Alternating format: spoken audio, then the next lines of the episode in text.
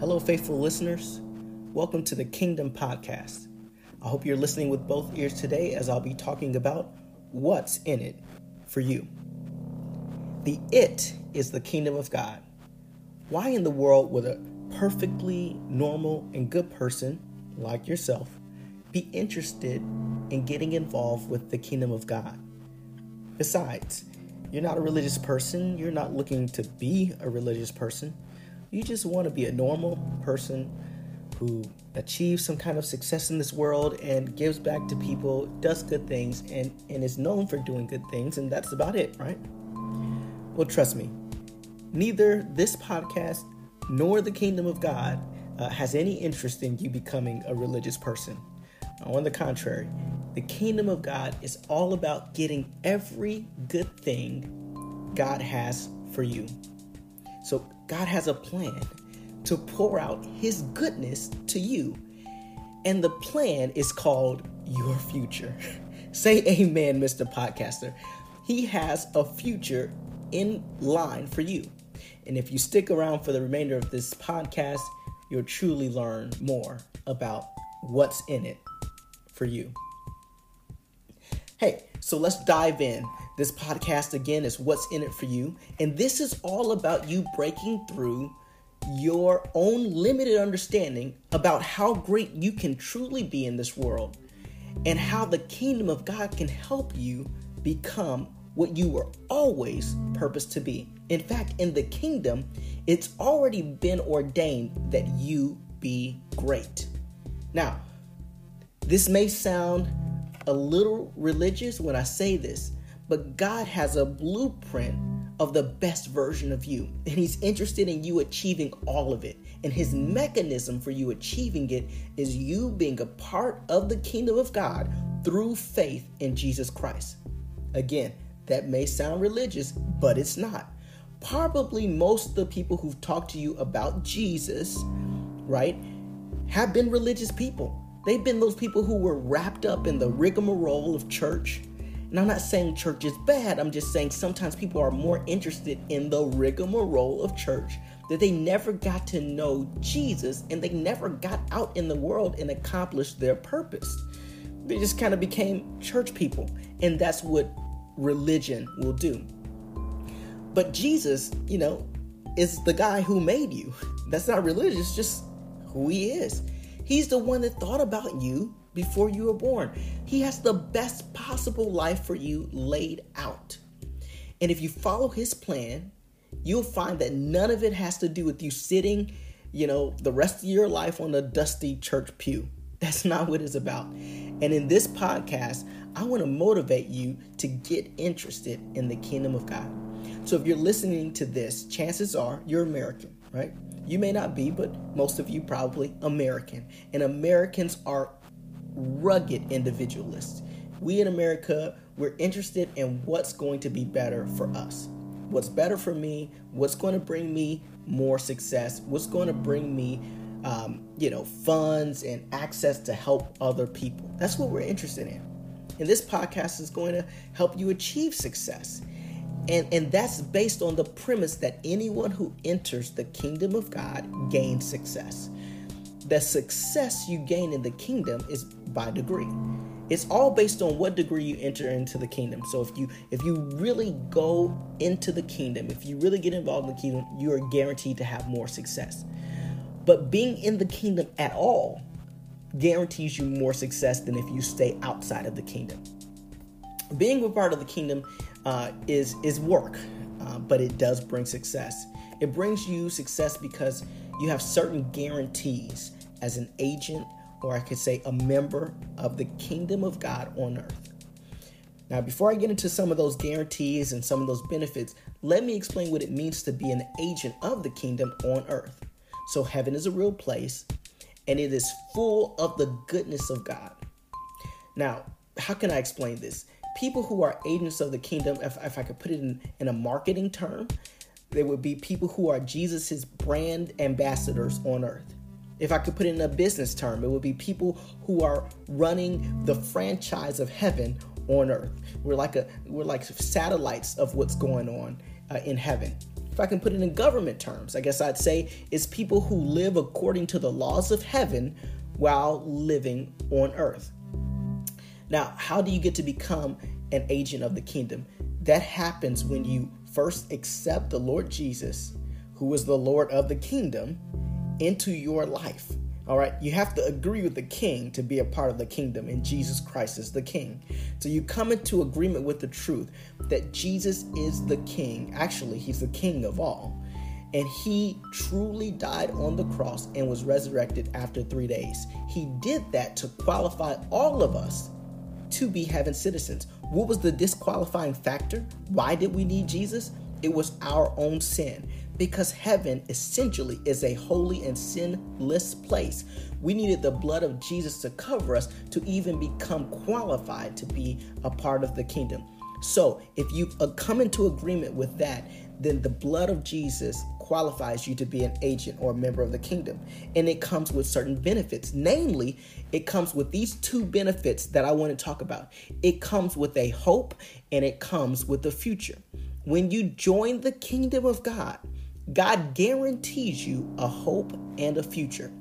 Let me read to you a scripture, a famous scripture, Jeremiah 29:11. It says, "For I know the plans and thoughts I have for you, says the Lord, the plans for peace and well-being and not for disaster, to give you a hope and a future."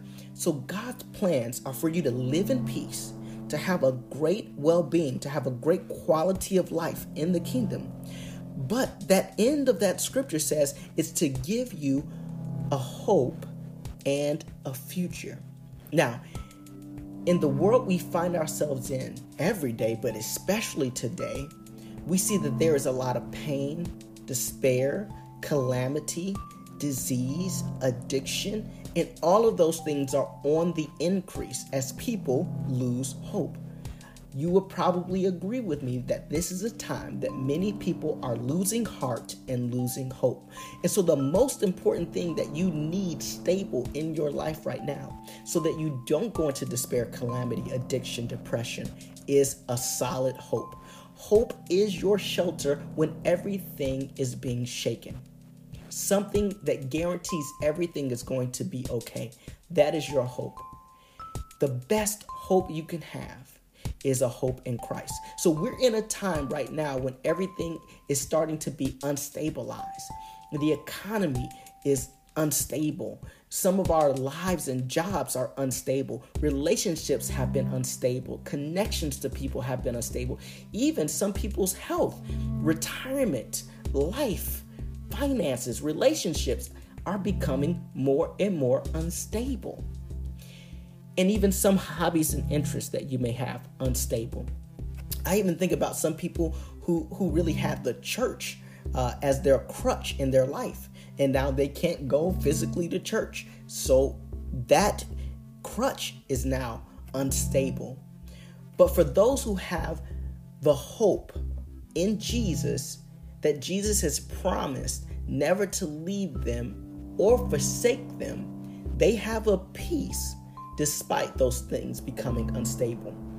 When my health is shaken, when my job security is shaken, when my finances are shaken, when my marriage is shaken, when friendships are shaken, when any of that stuff is shaken, I still have peace, a hope, and a future, because it lies not in those temporary things, but it actually lies in Jesus. That hope is Jesus. My hope is Jesus. And he is always with me and will never forsake me. And if he is your hope, the same will be true of you. He'll never leave you. He'll never forsake you. He becomes more and more real in your life the more you focus on him. And it's not the case that Jesus, can become more real. He is more real than anything that exists. He even is real outside of existence and inside of existence. But what I mean is that he can be more real to you as you focus on him. How does that look? You actually turn your face towards Jesus. You turn, maybe face is not the right word, hearts. Turn your heart towards Jesus. Repent of anything in your life that has distracted you, any sin, any immoral behavior that has distracted you from knowing Jesus more. And as you turn to him, he starts to show up in your life in some interesting ways. Now, he was always there, but when you turn your heart towards him, you start to get more of his presence in your life. And I'm a witness of that. Just to shortly tell you my story, I remember about 4.5 years ago, and I've been a Christian for a long time, but you can be a Christian going to church every day and not really have a relationship with Jesus. That's probably the case for a lot of people. But about 4.5 years ago, I began to get up in the morning and intentionally pray for 5 minutes. It's not a big commitment, but God would meet me in those 5 minutes. I would notice that certain things, encouraging statements, songs would come into my mind, even in that 5 minutes. And because of the grace that I had in that 5 minutes, I would have a better 24 hours. That entire day would be blessed because of that 5 minutes. So, of course, as a businessman, as a calculating person, I increased that 5 minutes to 10 minutes. And I began to spend more time with the Lord every morning. That was intentional, dedicated time. That 10 went to 15, went to 30. Most days now, it's either an hour or 2 hours. But what I'm doing in that time is literally spending time with Jesus. I probably don't even talk for about a third of the time. I literally train my ear to listen to what Jesus is saying. And when you do that, when you're intentional about knowing Jesus, he shows up. Now, let me give you a principle, a kingdom principle. You cannot be in the presence of Jesus and not know he's there. He finds a way, a personal connection with you to let you know he is present. And so you can be in the presence of Jesus, but if you are in the secret place with him, he lets you know he's there. And so that is what actually has built my hope. No matter what's going on, I know I can run to him. I can go to Jesus. I can turn my face to him and know that he's there. He shows up in a way that I know it's him. And there's no way to be in his presence and not truly know he is there, unless you're just really missing something. Colossians 1:27, another really great scripture that tells us what our hope is in. It says, living with Christ in you, living within you is Christ, who floods you with the expectation of glory. This mystery of Christ embedded within us becomes a heavenly treasure chest of hope filled with the riches of glory for his people. And God wants everyone to know it. What is embedded inside of me is this heavenly treasure that I call hope. And that hope is filled with the riches of the glory of God's people, and that God wants everyone to know it. This is the hope that I have, and it lives on the inside of me. So no matter what happens with my bank account, it doesn't touch, affect, or even impact at all the hope that is inside of me. And that's because Jesus is the King of the kingdom, and he's the Prince of Peace. I am supplied with every need by the Prince of Peace. And I may happen to lose something temporarily, but then it comes back to me because everything I need is in Christ. Now, there are times and seasons, and many of us are in the season right now where, like I said, things are being shaken, unstabilized. Some of the things are dwindling that you've built up. Some things are rotting out right in front of you. But even when that happens in these evil days, it's important to be able to refocus on what God is doing on the inside of you. Here's another kingdom principle. When your material wealth is diminishing, God is building you up in the spirit. Never get worried now this is for people in the kingdom. If you're in the kingdom, when material things are diminishing, your spiritual wealth is always increasing. That's the way it works. Let's look at this interesting contrast in Isaiah chapter 60, verses 1-4. It says, arise. And this is, by the way, this is the Passion Translation is what I've been reading out of. It says, rise up in splendor and be radiant, for your light has dawned, and Yahweh's glory, or God's glory, now streams from you. Look carefully. Darkness blankets the earth, and thick gloom covers the nations. But Yahweh, God, arises upon you, and the brightness of his glory appears over you. Nations will be attracted to your radiant light, and kings to the sunshine glory of your new day. Lift up your eyes higher. Look all around you and believe. This scripture is a perfect example of the principle I just laid out. When the material things in this world are being covered by darkness, this scripture is asking us to lift our eyes a little higher and look around us, because the glory of God is actually shining through you. When the world gets darker, the light inside of the Christian believer gets brighter. The hope gets brighter. The peace gets greater. It's so true. Like, I've never, it's so hard to explain.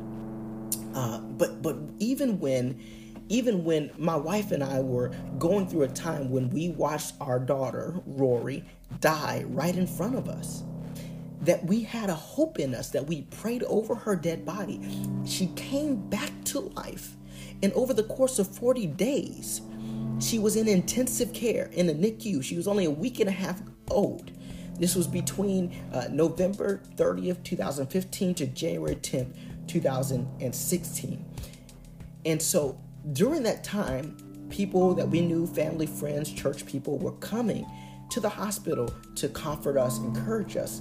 And it was interesting because we had already had a great hope in the Lord that they would leave us more encouraged just from the conversation with us. They came to encourage us, but they left with our peace. They left with an increased measure of our joy, our peace that came from the Christ in us, who is the hope of glory. And so even when darkness was seemingly ruling over our situation, with our daughter dead and then back alive and then in intensive care, there was such a great radiant light dawning from inside of us because of the hope in Christ. You can't beat that. You can't teach that. You can't buy that. You can't co-opt that. It has to be Christ in you. And that starts with the kingdom. I felt God so strongly, even in that hospital room, because he was radiating from inside of me. We were going and praying for other children that were in the NICU. We weren't so worried about Rory. I was seeing visions and dreams that she would be okay, and I believed it, and she is okay. She's 4 years old now, and she's doing great. So when people say they need more money or want more money, when they are saving up for a rainy day, when they are going to marriage counseling, it's to make their marriage more stabilized. When they're saving, it's to make their money more stable. When they are spending time with their children or getting them tutoring or training them in education, it's so that their children will be stable. When they're going to the doctor, it's so that they will have better health, that their health would be stable. People do most things that they do to stabilize the different areas and compartments of their life. They don't want to be out here looking crazy, living in a topsy-turvy life that's dysfunctional and they don't have any control over anything. Money acting crazy, marriage all up the walls, children being crazy, health up and down. They don't want that. So people do the things they do to get stability in their life. But here's the question. What happens when that way of stabilizing your life ends? What happens when things start to deteriorate and it is out of your control? When that happens, you're going to need some higher level of stability to access. You're going to need to have some underlying foundational structure that stabilizes you when nothing else you can do is stabilizing you. When all of a sudden the bank account isn't working. When all of a sudden you can't make your marriage partner love you more. When all of a sudden the children have decided to be strong-willed and go their own way and your health is out of control. When these things become unstable, you have the potential then to lose hope and despair unless you have something that is underlying and foundationally stable in your life. And what that is, the only thing that can live in that area is Jesus, the hope in Christ. Here is why. Listen, I'm more stable than the richest person in the world who doesn't have faith in Jesus and is not a part of the kingdom. Because no matter what deteriorates in my natural life, I have a hope in me that I know that when those natural things are deteriorating, the spirit life in me is growing from glory to glory. It's growing, it's going higher, it's expanding, it's radiating brighter. Somehow I'm transforming into a better version of me, despite the fact these things that I cannot control are becoming even more uncontrollable. That is the hope, that when the material things diminish, the Christ in me grows. Let me give an example. Let's say we have person A who is saving for retirement, but that person is not a believer. And then you got person B also saving for retirement, the same amount of money, but that person is a believer in Christ and a member of the kingdom of God. Now, let's say at the same time, both person A and person B lose everything in their retirement. They lose everything.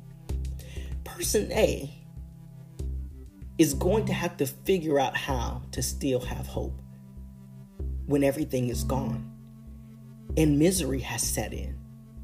But person B has a blessed assurance that despite the fact they lost their retirement, and despite the fact that that may bring on some harsh realities, they have not lost everything. They know the kingdom principle that if you lose your life on earth, you gain more of a life in heaven. If you lose your life on earth, you gain more in the kingdom, especially if you lose it for Jesus. Here's the kingdom principle. Jesus said in Matthew 6:31 through 34, "So then, forsake your worries. Why would you say, 'What will I eat? What will I drink? What will I wear?'" Can I add something here? What am I going to do having lost retirement? Verse 32, "For that is what the unbelievers chase after. Doesn't your heavenly Father already know these things that your body requires? So above all, constantly chase after the realm of God's kingdom and the righteousness that proceeds from him. Then all of these less important things will be given to you abundantly. Refuse to worry about tomorrow, but deal with the challenge that comes your way one day at a time. Tomorrow will take care of itself."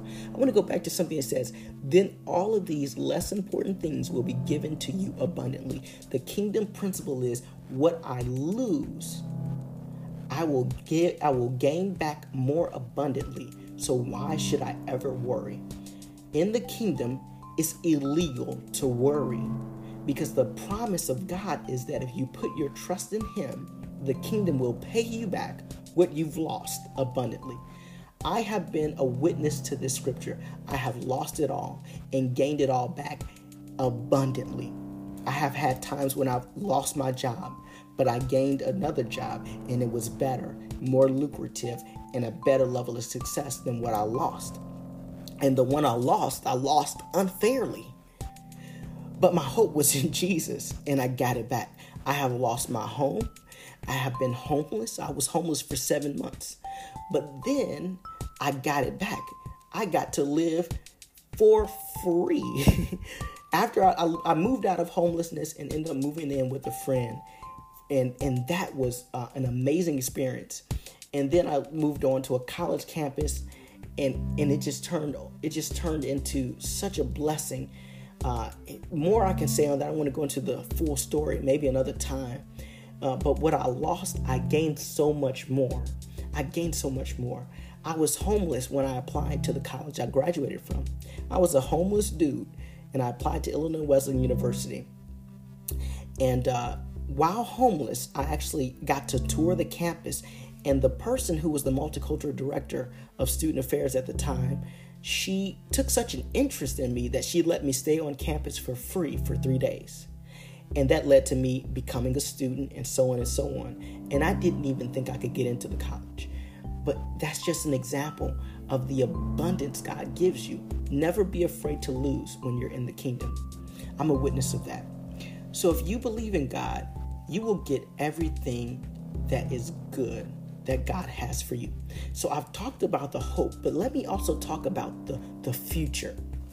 Listen, the precise and prescriptive way in which God is optimizing his goodness being poured out to you over the course of your life and throughout your eternal life is the plan God has for you. God's plan to pour out his goodness to you is called your future. God's plan to pour out his goodness to you. You know what that plan is called? It's called your future. It is God's precise and prescriptive way that he's optimizing his goodness being poured out to you. Somebody say, amen, Mr. Podcaster. Amen. God's future for you is his technical plans to pour out the greatest amount of goodness he can to you. And trust me, it's pretty great. God makes sure that the gifts that he has stored up for you in heaven, that you get them. The gifts that he has stored inside of you, that you manifest them, that they come to fruition. If you were made to be one of the great basketball players of the world, it doesn't matter if you were born dirt poor. God is going to find a coach to come and connect with you in your life. Maybe you're 8 years old and you connect with this coach and that develops your skills and you go to the right college and the coach there has a certain favor for you. God staffs your life with favor, as long as you put your trust in him. And I'll tell you something good about God. He does these kind of things even for people who are not in his kingdom and who do not believe in Jesus. But he is able, yes, I said able. He is able to optimize his favor on your life when you believe in Jesus and when you become a member of the kingdom. God makes sure that the gifts that he put into you don't return to him empty, but they return to him as a testimony of the great things you did on this earth.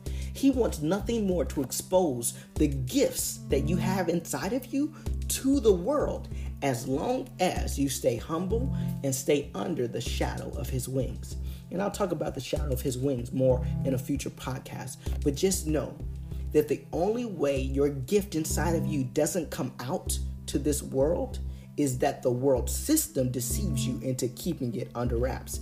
And that's what's happening for many young people. They have great gifts inside of them, but the world has tricked them into becoming almost a lesser version of what they're supposed to be. But God's blueprint for their life is optimal for what they're supposed to be.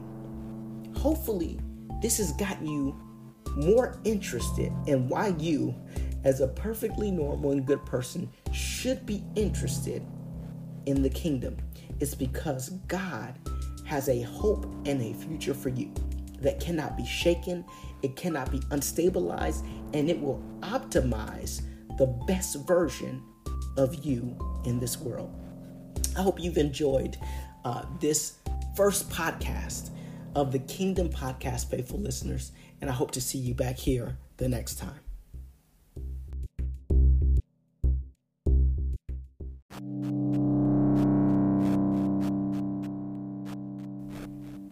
Hello, faithful listeners. Welcome to another episode of the Kingdom Podcast. Today I'm going to be talking about why I'm a Christian. And I think when I finish this podcast, you're going to see how it makes so much sense. Let me start with this disclaimer. And probably contrary to popular belief, I'm not a Christian to feel good about myself, to avoid hell, or as any kind of a mental, moral, or emotional crutch. I almost never think about those things. I mean, it just doesn't factor into any of my decisions about spirituality, especially hell. It's just not, it's a non-factor. And so I think that might come as a surprise to most people, but I want to dive in to why I'm a Christian. And I think it is an example of why many people who really do have a relationship with God are Christians. I think what you hear from me is going to pretty much be similar to what you hear from a lot of people who have a real relationship with God.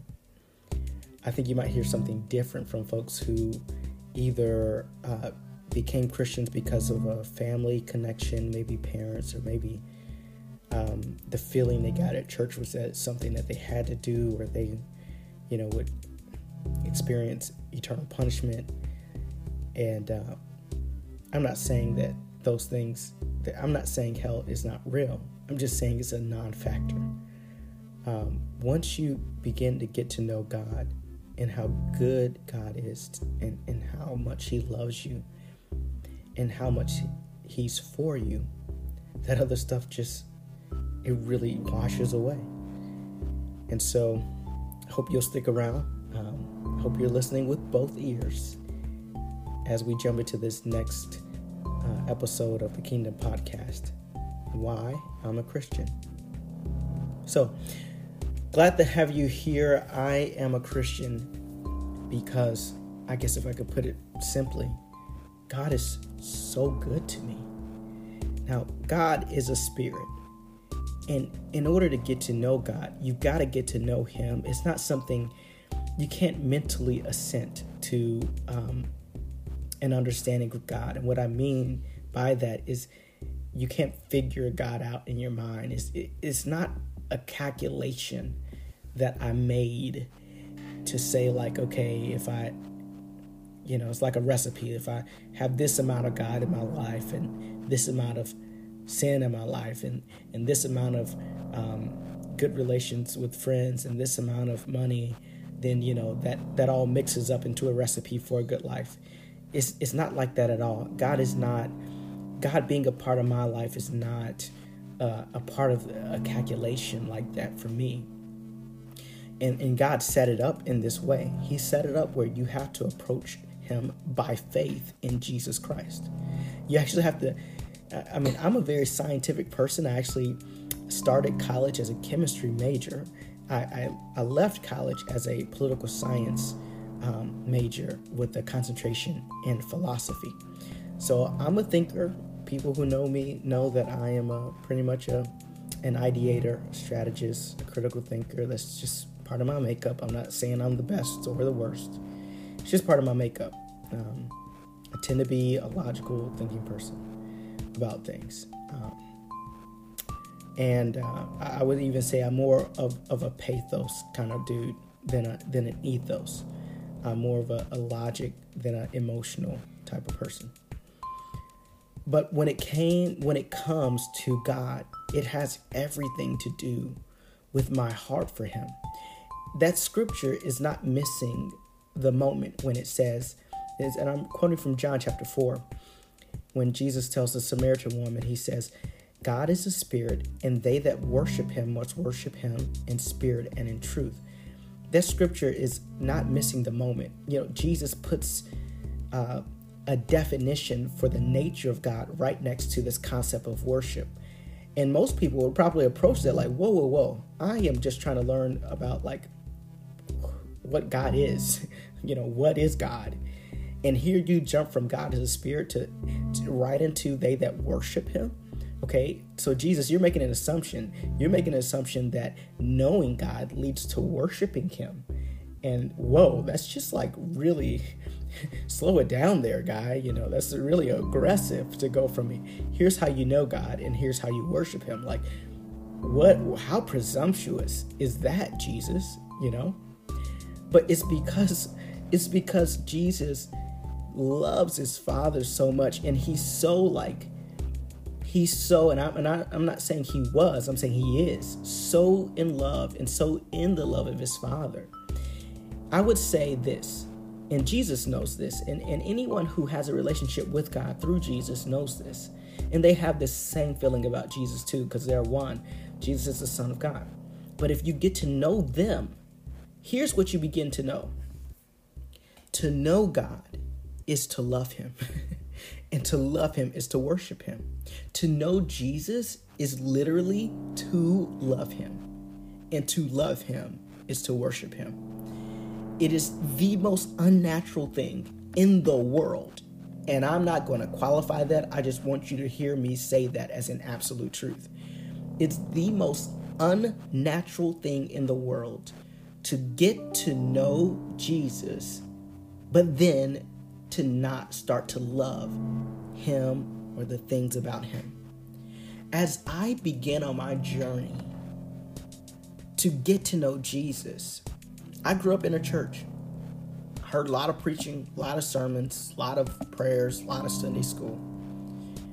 But I can tell you, like, for a truth, that on November 30th, which happens to be the same day my daughter was raised from the dead many years later, but I became a Spirit-filled Christian on November the 30th, a Tuesday night of 1992 or 1993. I believe it was 1993. It was a Tuesday night prayer. I was, my parents took me to church because it was Tuesday night prayer. And on this particular Tuesday night, they sat me on the front row because I guess I wasn't praying the right way. You know, sometimes you bring the kids closer when they're causing problems. I don't know. Can't remember what I was doing before that moment, but they brought me to the front row to pray on the front row, which is really aggressive. And I was annoyed. I was annoyed because the front row is right by all the missionary ladies who are praying hard and breathing, and they pray and they don't really watch how spit flies out their mouth, so it's getting on you and it's just disgusting. I was annoyed. I was upset. But in the midst of this prayer, this particular night, I closed my eyes and I literally began to see, not prompted. It wasn't like preached up. It wasn't thought up or taught or talked up. It was really random. But I began to see a vision. And this makes sense because I'm a seer. I see visions all the time. I see God just shows me things, visions all the time. But one of the first ones I remember was 7 years old on this night, November 30th. And the vision I saw was Jesus dying on the cross. And I saw it like a movie reel, like a movie was playing in front of me. And I saw the blood coming down, and I just saw. And actually, the more I talk to people, many people have had this experience where the first experience they remember about God was one in which they saw Jesus dying on the cross. The reason why that happens is because when you're seeing something spiritually, you know things that your mind can't calculate. And as I saw Jesus dying on the cross in this vision that I saw, I just knew he was doing it because he loved me. Without like having that said to me or having that like rehearsed or anything, just what I was seeing, I knew he was doing that for me and for people. And I actually began to cry. And I literally began to worship God in that moment. No one prompted me. Just based on what I saw and what I understood, I just began to love God. And as a 7-year-old, and then 8-year-old, 9-year-old, 10-year-old me, when most people would choose to do the wrong thing, I was one of those weird, odd kids who I would really consider if I was going to do the wrong thing. And one of the ways I would do that is think about the Lord, like what the Lord did for me on that day 2,000 years ago, dying on the cross for my sins. That's still a factor. Actually, that's the factor. It's not what mom or dad say. It's not because I went to so many church services. I could have went to many fewer than what I did. Can I just say that? Is that okay to say? I wish I had gone to many fewer church services than what I did. I wish I had spent more time with family. We pretty much spent all our time at church or watching TV at home. We could have done so much more with our lives. But anyway, what prompts me even to this day is knowing how much Jesus loves me and what he did for me. But our relationship has grown beyond that vision I saw on November 30th, 1993. Our relationship has grown because the Lord Jesus has continued to match me moment for moment.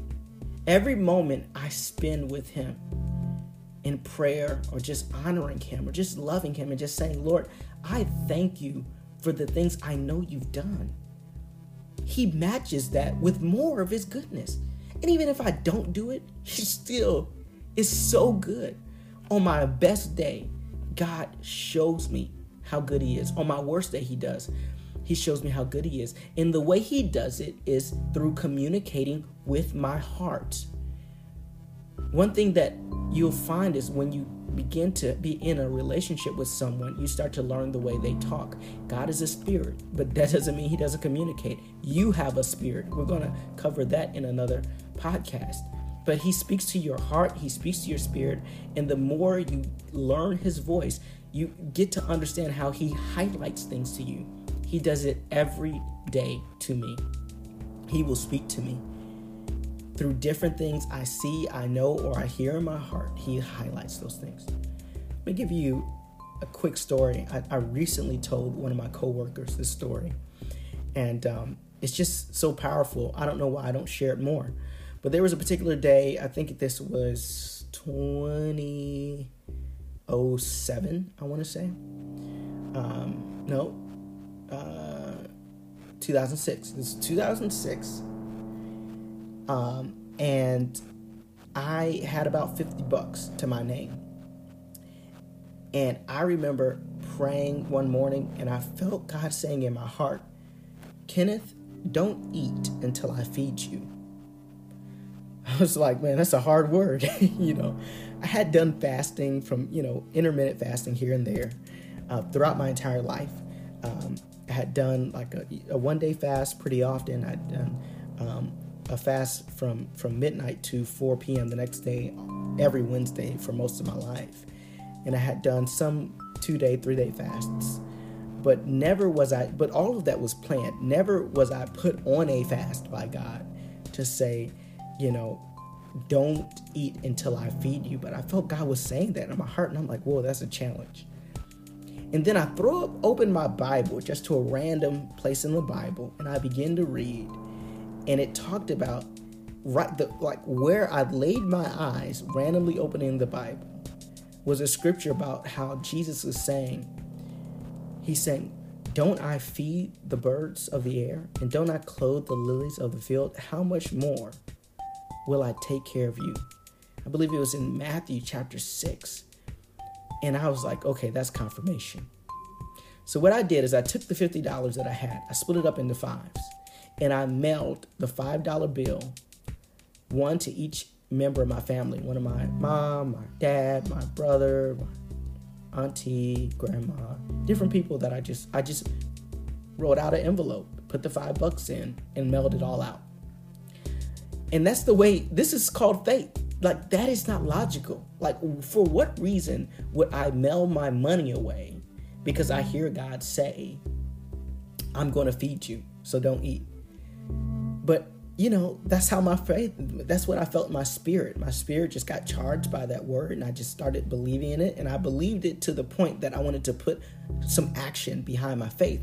So what I felt to do was just mail my money away because God's got it taken care of. And that really is a kingdom principle, by the way. This podcast, The Kingdom Podcast, here's a principle I want to lay down right now. When God gives you a word and you know it's him, here's the principle. You won't have to do anything to make it come to fruition. If God says, I'm going to do something, he's going to do it. I mean, you can bet your life he is going to do what he tells you he's going to do. Even if you totally screw up. If he said, I'm going to do X, X is happening. No matter what situation you're in. Even if you end up in hell, he's still going to visit you in hell and do X if he said he was going to do it. There's no way to screw it up. So God said, I'm going to feed you. And I was like, cool. I'm giving my money away then. God's got me. Now, after about 6 or 7 hours, I started getting really hungry. And I wanted to do something to distract myself. I'm like, look, I don't know how this is going to happen. Like, my mind started kicking in. Sometimes you go from faith, and you go from a level of faith, and then the thoughts, logic starts to kick in. And my mind starts going, okay, first of all, how is God going to do this? What mechanism is God going to use to do this? How improbable is this? Like, what are you even thinking right now? Your mind starts to kick in. And you have to tell your mind, first of all, shut up. I'm not listening to you. And I said, okay, let me distract myself. I was in that season trying to purchase a car, and I needed to get a driver's license. So I took the bus. I think I had a bus card and maybe a few dollars still left on me, and used that money to go get the bus, to go to the DMV. So I go to the DMV, I wait in line, and I get up, you know, my turn comes up, and I get in front of this guy. His name is Ron. Get in front of Ron, and this is like my first time at the DMV. So I didn't know it cost money to get your license renewed.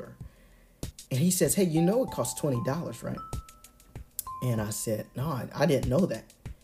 I didn't know that at all. He said, look, that's okay, you don't have it. Let me say this. Why don't you come back tomorrow, and we'll get you taken care of? I said, okay. So I went back home that night. I had a great time of worship with God. I just didn't allow negative thoughts to come into my mind, and did some prayer and scripture. And the next day I got up early and got on the bus and headed back to the DMV. I waited, and Ron noticed me, and I got back up to Ron.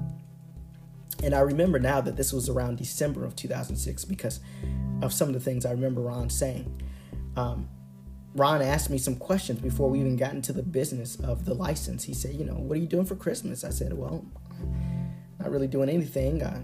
My family lives in a different place. I'm kind of here in this college town by myself. I've got some roommates, but they all do kind of different things. We live different lifestyles.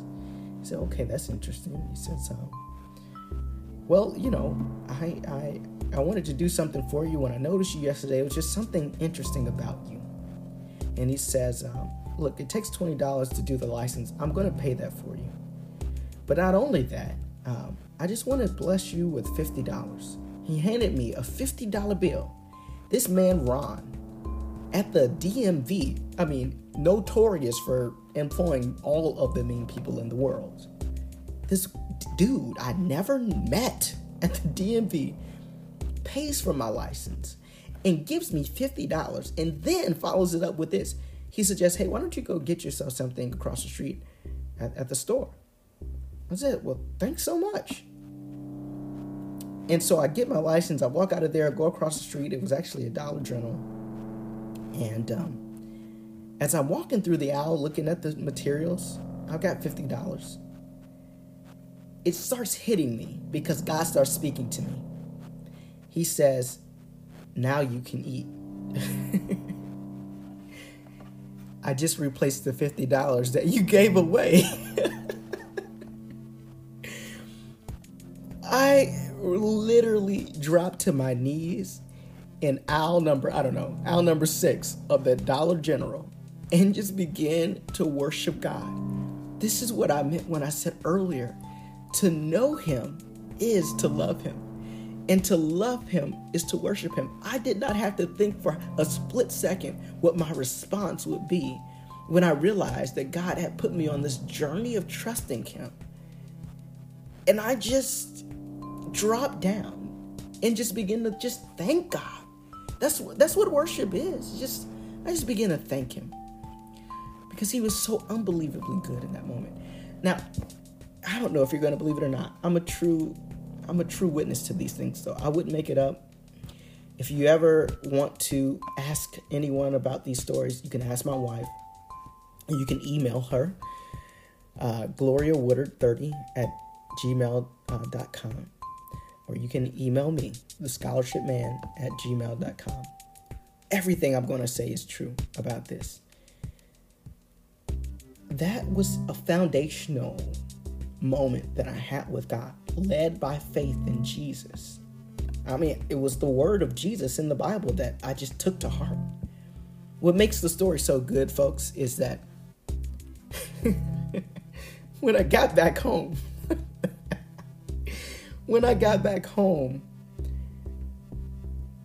I had a check. I had a series of envelopes that I had made, each with $5 in it. You see, because in my haste, I had put the return address in the wrong spot of the email. and I put my address in the send to part of the mail, the snail mail. The mail that I wrote for my family members to get the $5, I put my address where it was supposed to go for their address. So when I get home, not only did someone bless me with $50, but I blessed myself with $50. Now, I didn't send that $50 back out to family members. I kept it, and I went on about my business. I made beet soup that night or something. I can't remember. But I was abundantly blessed by God and by myself, accidentally. And I ended up with more money, double the money. In 2 days, I doubled my income in 2 days just by trusting God. But I also made a friend, and Ron and I became friends. He would take me to Denny's and we would chat. He was this older white guy who just took an interest in me. And we would talk and he would share advice. And I lost touch with Ron. I don't know where he is now. I think he moved out of town, but that turned into a friendship. And I would share some of these stories I'm telling you right now with Ron as a friend. I would just talk about the Lord. And I don't even know if Ron was a Christian. Actually, I don't think he was. But I would just share about God, just like I'm doing with you right now, whether Christian or not Christian. And I can tell you, we'll get into it in future podcasts, but that was a foundational moment for me in trusting God. He doubled my income. But there have been times where I trusted God and gave my money away. And literally, the next day, I saw my income double. And I didn't have $50 at the time. I'm talking about I was getting paid $38,000, $29,000, $30,000. And I trusted God and gave a large gift away. My wife and I agreed on it. We felt God to give this large gift away. And it was the majority of all of our savings money. And the next day, I got a call. And it was an offer to actually move my income from, I think it was at $29,000 or $30,000 at the time. And then I got an offer the next day after we made that gift to go to $53,000, something like that. That was a one-day turnaround. That's not even, I don't even think that's the craziest. It's not. That's just one example. And it's not all about money. I guess I talk about money in these examples, not because I'm focused on money, but here's what it is. Because I'm not too focused on money, some of the craziest miracles that I've seen in my life had to do with money. And I think it's because God trusts me with money. If I was a different kind of person where money was more of a vice, my stories might have to do more with how God has done other things, like maybe restore family members or maybe heal broken bones or other things. But a lot of my stories have to do with how God's blessed me financially, because I think that's an area, not only an area where he trusts me, but it has to do with what he's written about me before I was born. And I don't want to suggest at all that the reason I serve God is because of money. That's not what I'm saying. It just happens to be some of the things that I mentioned. One of the things, the most powerful miracle I've ever seen in my life, obviously, is my wife and I praying over my daughter's dead body and her coming back to life. I'll share that in a future podcast. That's the most miraculous thing that's ever happened. And I saw with my two eyes. And I have the medical records to show. I have the footage, the videos, and even things that I can prove. If anybody ever wanted proof, I have it in spades about my daughter coming back to life. But I didn't start loving Jesus when that happened. I loved him before that. I trusted him before that. I heard his voice before that. I built a relationship before that. A lot of times people get into a crisis and they try so hard to hear God's voice. And what I've told people is that you probably want to have a relationship with God prior to the crisis. It's not that he won't show up in the crisis. He always does. But it's hard to hear God because of you, not because of him, when you get into a crisis, because you have the crisis and the trauma from the crisis weighing on you. And then you're straining to hear the voice of God amidst all the voices in your life. in your soul, in your mind, and you're trying to sift through in a way that you really haven't mastered before. But if you master sifting through the distracting voices of the devil, of yourself, and of people who don't have the right spirit, and they're giving you advice, if you don't know how to sift through those voices and hear the voice of God before the trauma, it does become difficult to hear God during the trauma. And so I'm not saying that the reason I serve God is as an insurance policy against bad things or traumatic things happening, so I can hear his voice and know how to navigate. That's not what I'm saying at all, because I would tell you this. There have been times, even for me, even with the relationship I do have with God, that I get into a traumatic event and it's so hard to hear God even still. And that's okay, because sometimes God the way he is, he says just what he needs to say. Sometimes he won't say a lot to you because he's already told you what to do and you just haven't done the last thing he said. And so there's no pattern strategy to figure God out. You just got to trust him. It's all about trust. But I don't love him and worship him and serve him out of an insurance policy for what might go wrong. I'm not worried about what might go wrong. I don't have a worry about that. I legit don't worry about things going wrong. It's not a thing. It's not a thing for me, because I have found, remember I talked about in the last podcast, my underlying foundational structural hope in life is that I know God is with me no matter what. And so that carries me through whatever bad thing will happen. In fact, I strongly believe in Romans 8:28 that no matter what happens, God will turn it around for my good. Even if it's bad, he'll make it good because I love him and because my hope is in him. And so this is just a brief kind of precursor for why I love God. I hope you've enjoyed this episode of the Kingdom Podcast, why I am a Christian. And if you ever have questions, feel free to email me. I would love to hear from you. God bless everyone.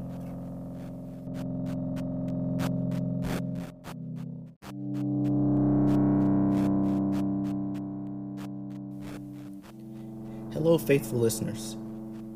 This is the Kingdom Podcast. I hope you're ready for another episode where we're going to be looking into the inner workings of the soul. The soul is a part of you that is super important to learn about and to know. I think you'll be fascinated to know just how much activity is going on in your soul. You may refer to it as your conscience, which is fine. But there's so much activity going on there, and it is part of the reason why we can really see the need for the kingdom. And so we're going to explore the soul through a thought experiment called the 30-hour fast. So stay tuned, stay with us as we jump into this episode of the Kingdom Podcast, the inner workings of the soul. So if we could separate your body, soul, and spirit, and have each part have a conversation with each other, it would be super interesting to observe what those conversations would be like. Oftentimes, your physical body just wants what it wants. Your soul, your conscience, will debate with your body to say, hey, we can't have this right now, or we can't have that much of this right now. But then your spirit, if it is active, will give you suggestions from the spirit realm. If you're someone who is in the kingdom, you'll get suggestions from God about how to approach different things in your life. And then that gets submitted to your soul, and it comes from your soul into your conscious mind as wisdom from God. And then you can carry out the wisdom from God in your body. So those are the three parts, but we're going to focus mostly on the soul today. Let's say that you are asked to do a 30-hour fast. When I was in high school, there was an event we did every year with World Vision called the 30-hour famine. So I literally have done this, and it is difficult, especially when you're a teenager and you're used to eating Pop-Tarts all the time, which is that was my guilty pleasure back in high school, Pop-Tarts and Pepsi. But let's do a thought experiment. Let's say that you are asked to do a 30-hour fast, meaning no food for over a day, and it's for a World Hunger Benefit Organization. The desire to do that comes from only one place, and that's your soul. Either in your soul you want to do something like that or you don't. Your soul is where you have all of your desires. Your desires originate from your soul. They develop in your soul and they live there. Now, the suggestion or an idea to participate in a fast can come from many places, but it can come from a friend, it can come from a principal or teacher or parent. Let's say in this case, a friend invites you to do this 30-hour fast, and you're down for it. But you realize it can be kind of hard not eating for 30 hours. Now, your mind is going to be really activated over the course of this 30-hour famine. Your desires are going to be activated. They may shift from wanting to do the fast to not wanting to do the fast. You're going to go through a lot of changes. Your soul will begin asking itself, do I really want to do this? Do I really care about this World Health Organization as much as denying food for 30 hours? Let's say the answer is no. Your mind will immediately start working on a response to decline your friend's offer and say, hey, you know what? This is not for me.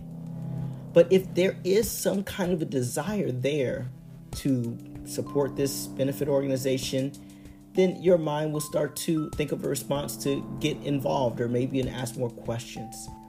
Now remember, your soul is a combination of your mind, the way you think about things, your will, your active will to actually want to do something, and then your emotions, the feelings that go into what you want to do. Your soul is your mind, will, and emotions. Emotions include your desires. What you want to do, what you don't want to do, how much of something you want, how quickly you want it. All of that has to do with your desires and your soul.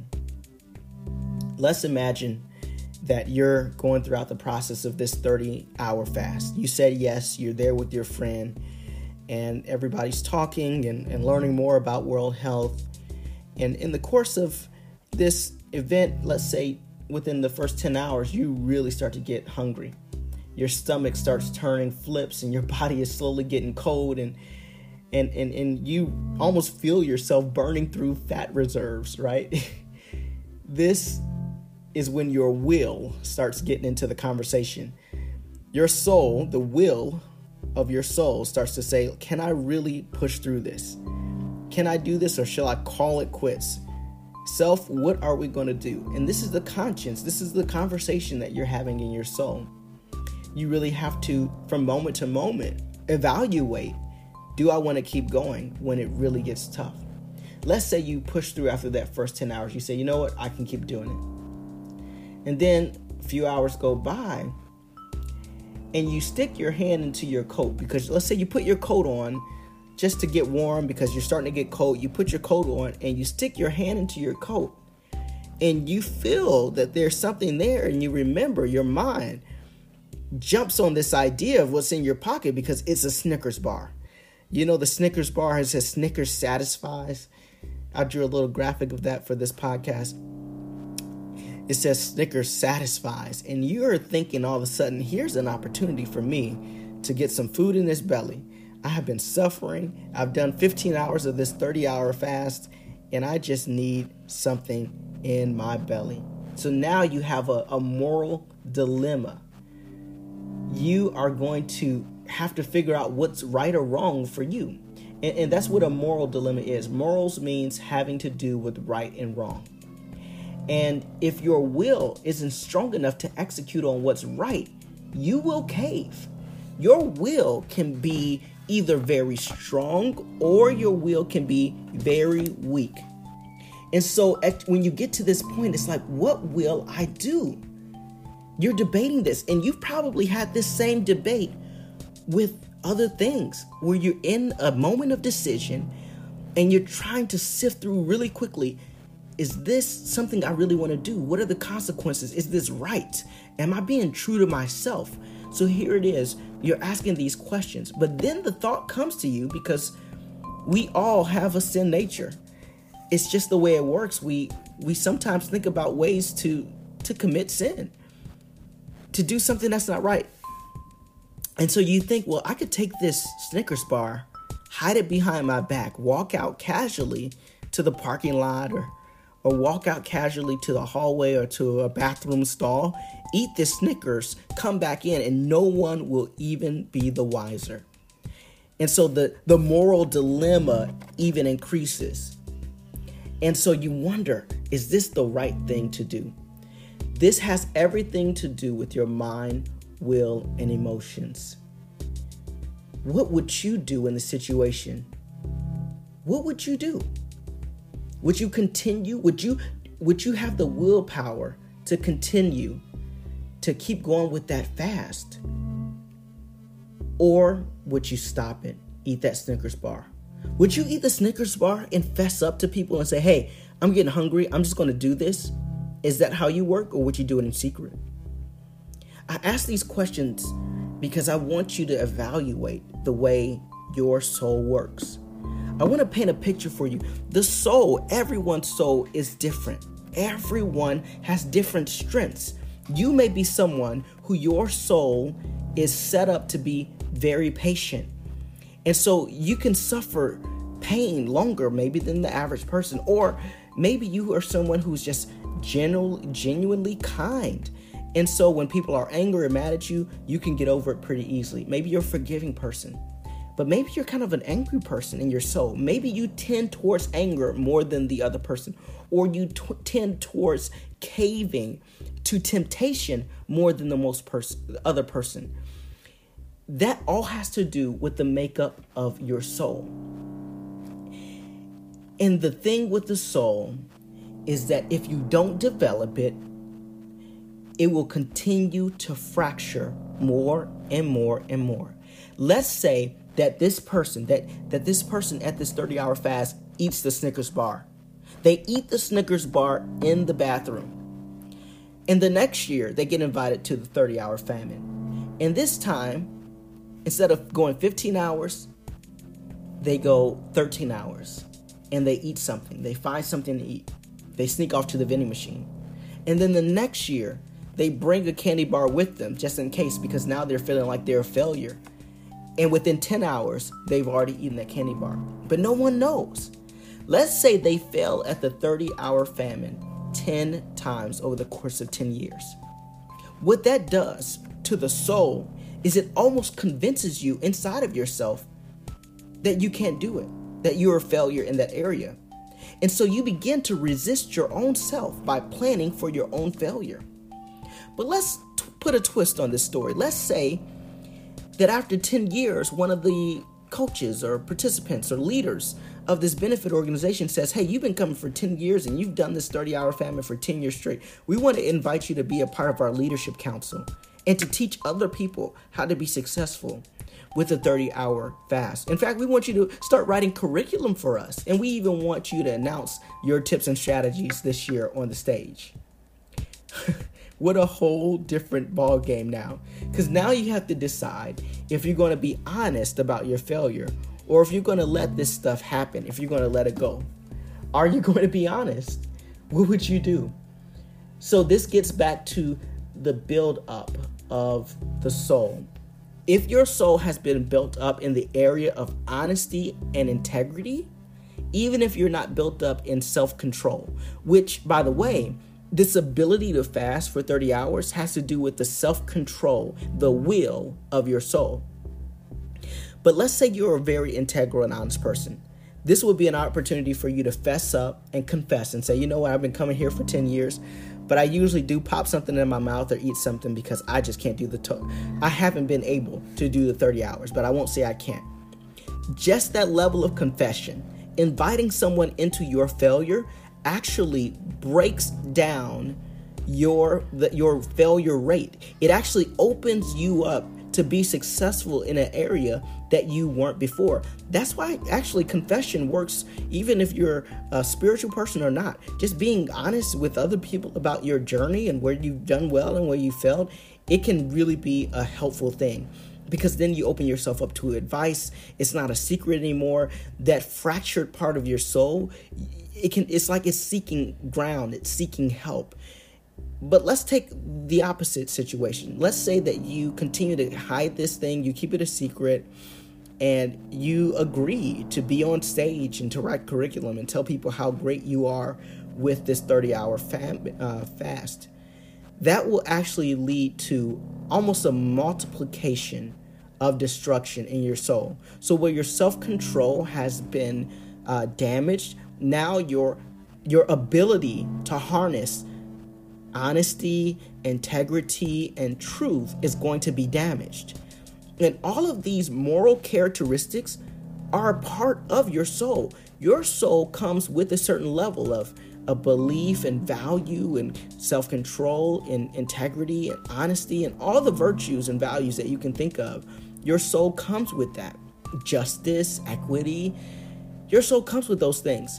But those things have to be located. They have to be developed. They have to actually grow. They have to be mentored into growth. And I would even add, from a kingdom perspective, if you really want those efforts, if you really want those values to grow to great heights, then you need a spiritual component. You need the truth of God to really build those areas. But we'll talk about that in a future podcast when we talk more about the spirit. Right now, we're just focusing on the soul. But I want to wrap this up just by telling you kind of the differences. Your spirit is very interesting. The spirit man it's almost like raw power.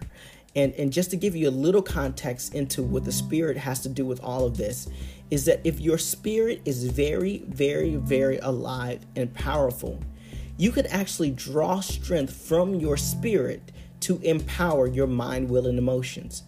When your spirit is really, really alive, you think better, your emotions are stronger, and your desires, your willpower is even stronger. You have more control over your soul and body when your spirit is truly, truly alive. Now, the spirit has to be alive in the same, I would say, frequency of the positivity that you want your soul to produce, because the soul can actually be alive in a negative way. And so can the spirit. Your spirit can actually attract, to put it in not a new age way, but just a way that I think most people understand, your spirit can be emanating a negative energy or a positive energy. To put it in spiritual terms, it could be emanating the positive energy, which is the glory of God, or it can be emanating the negative dark energy, which is from the kingdom of the devil, Satan. Both have energy, but one is light and one is darkness. And by the way, they're not equal to each other. Every time that I see a movie or a show or a cartoon or a comic that tries to put darkness on par or on level or on course with God's power, it's laughable. It really is. Because Jesus said this in Luke chapter 10, verse 13, I saw Satan fall from heaven like lightning. And that was because the devil tried to, with his dark ideas, come against God and try to replace God. He was going to try to play king of the mountain with God. Well, that went nowhere very fast. In fact, as fast as lightning. And so there is no comparison to the power, the love, the light, and the peace of God. There's no comparative case in Satan's kingdom. Not at all. That's just the truth. But that doesn't mean that you as a person can't be influenced in your spirit by the powers of darkness. And that's a reality. But the saving grace in all of this is that you in your spirit can be enlightened and graced with the magnificent loving power of God. And that can power your soul to do better and more things than you ever have. There are fights that I used to have with myself. When I think about when I first really considered coming off of alcohol. So I was a person that drank alcohol every day. I was getting to be an alcoholic if I wasn't already there. I drank noon and night, not morning, but I drank probably by noon. I had a drink in my hand, and then by night, this is around like the 2004, 2005 time when I was a college dropout, and then I went back to college and I got kicked out of college. I really had a rough time in my 18, 19, 20s. And I was also addicted to pornography. I was also addicted to cigarettes. And not only just those, you know, existential addictions, but then I had some addictions in the way I thought. I just had a terrible thinking a mindset. You know, I was often angry and jealous and proud, very proud. And these were mental addictions that I had. But the thing was, I came to God one day when I wanted to come back to God, because I started off as a Christian at age 7 and I left God in college and I wanted to come back. And one of the first questions I had for God was, how can I even like start a conversation with you if I know I'm going to go back home and drink and probably smoke and do other things? And the answer God gave me was so powerful. What I began to feel was my spirit man, not my body, not my soul, but in my spirit, I began to feel like God was pouring his love, like liquid love, into my spirit.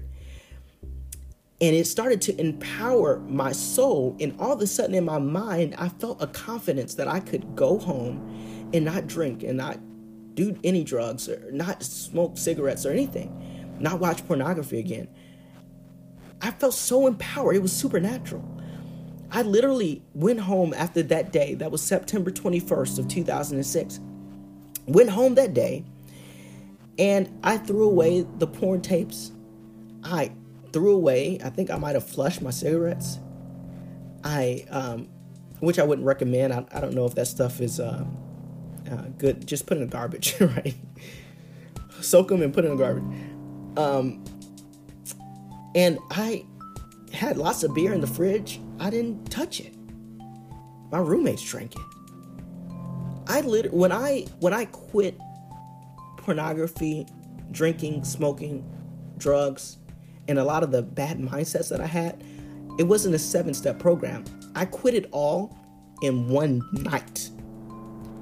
And it's because my spirit man began to be filled with the love and glory of God, and that empowered me to make the right decisions in my soul, the right decisions in my mind, will, and emotions. My willpower gained supernatural strength that I didn't naturally have. And that's why this is so important for you to know. The soul literally gets bombarded with decisions every day. Now, some people have really mastered their soul, even outside of any spiritual help or guide. It's possible to really master your soul. And the way you do that is every time there's a challenge to your soul to actually do the wrong thing or the right thing, you choose the right thing. You will yourself, with your willpower, you will yourself into doing the right thing. And you actually, it's almost like a game. You gain points, like you gain strength in your soul, in your conscience to say, yes, my moral willpower, I can do this. And so another temptation comes and you get stronger because you say, I can do this. The natural end to that is, though, the natural end to that is that there will be things that come where your will fails you. There will be things that come where your will fails you. And the way I know that is because, especially if you begin to consider God and his kingdom, you almost get like a target on your back where the enemy starts giving these powerful temptations. And the only way to overcome those temptations is by the power of God, and it's through the blood of Jesus Christ. That's the only way I know. In fact, it's an absolute truth. That's the only way there is to overcome those temptations. Now, for a lot of people, you could say, hey, Kenneth, I have never had a temptation that I haven't failed at. Well, I would challenge you probably on that. But let's assume that's the case. I know that there are people who don't really get challenged in their soul because they're not seeking God. Because the devil knows that he can overpower you if he wanted to. And for many people, he's just not going to provoke it. It's just, it wouldn't be wise to waste, Satan's smart enough not to waste his energy, at least not to waste too much energy on people who aren't seeking God. But if you ever wanted to know if the devil was real, start trying to find God and his truth and his realness. I have experienced this with people time and time again. The moment they become open to the idea of God, their world just starts to really turn into a test. And they find out how strong they really are. And if they find out they're not that strong, that's okay. I mean, it's really not a scary thing or a weird thing or a problematic thing. It's okay, because it's just evidence that you can't do it all by yourself and you need God. Now, that's something that's just the truth, and I know that, and you hopefully will find that. But literally being put to the test by the devil will show you that you need God. It's not scary. Like, you'll be fine. But I would challenge you to start seeking the Lord and trying to honor the Lord with your decisions, with your mind, with your will and emotions. Try to go a whole day without thinking a bad thought. Think about the 10 Commandments. You won't steal, you won't kill, you won't covet your neighbor's wife, you won't be jealous of anyone, you won't think a negative, blasphemous thought towards someone, you won't slander them in your mind, you won't curse someone behind their back or backstab them or even slander them with your words behind their back. Try to go a whole day with being a really good moral individual. Just try to hold your own standard a whole day and see how you do. You'll find that it's really difficult without God. It's really difficult without God. And so I hope this is good information for you. It's talking about the soul. One thing with the soul, and I learned this from Kat Kerr, who is a really powerful and amazing, amazing woman, amazing Christian. She often talks about how your soul is almost, I think she calls it like a carburetor, where it collects everything that you see, hear, touch, know. Your soul just collects all this information. And the more garbage you take in, you really will send garbage out. And it's similar to what Jesus said, I believe, in Matthew 25, where he said, out of the abundance of the heart, the mouth speaks. Whatever whatever's inside of you, whatever you dwell on or think about a lot, it really is what defines you. It's what comes out of your mouth. And so, back in my older days, in college days, I was in a fraternity. And I mean, it was disgusting, but these, the frat, they always talked about girls and like these kind of really scandalous and weird way of talking about females. And it was not a good way to think. But after being in that situation and an environment for so long, you just start talking like that. Now I'm at a place where none of that stuff is around me. I really do my best to limit any kind of negative or garbage thinking. So it's extremely rare for even a thought, a negative thought about anyone to come into my mind. It's just a rare thing because I've built my life around really focusing on the love of God and positive thinking. And so once you've done that for like 15 years, it shifts the way your mind works. And you can do that. This is what I talked about earlier, the development of your mind into positive, honest, integral way of thinking, way of feeling. Some people, even with their feelings, they dwell on misery. And so it's no surprise they always feel miserable. And I'm not shaking a stick at people who have clinical things going on with that. I'm not saying that. I'm saying you can dwell. You can choose to dwell on misery, or you can choose to dwell on what brings you joy. And that is a choice. Well, I can't go too much on this because it'll become a 1 hour podcast very quickly, but I hope this was a blessing to you. I hope you think really closely about what you would do in this 30-hour fast and how that relates to other temptations you've had or are having right now. Would love to hear from you. You can chat me through Instagram or Facebook. If this was a blessing to you, please give it 5 stars and subscribe to the Kingdom Podcast. This has been your host and the episode, The Inner Workings of the Soul. Hope to see you here again soon.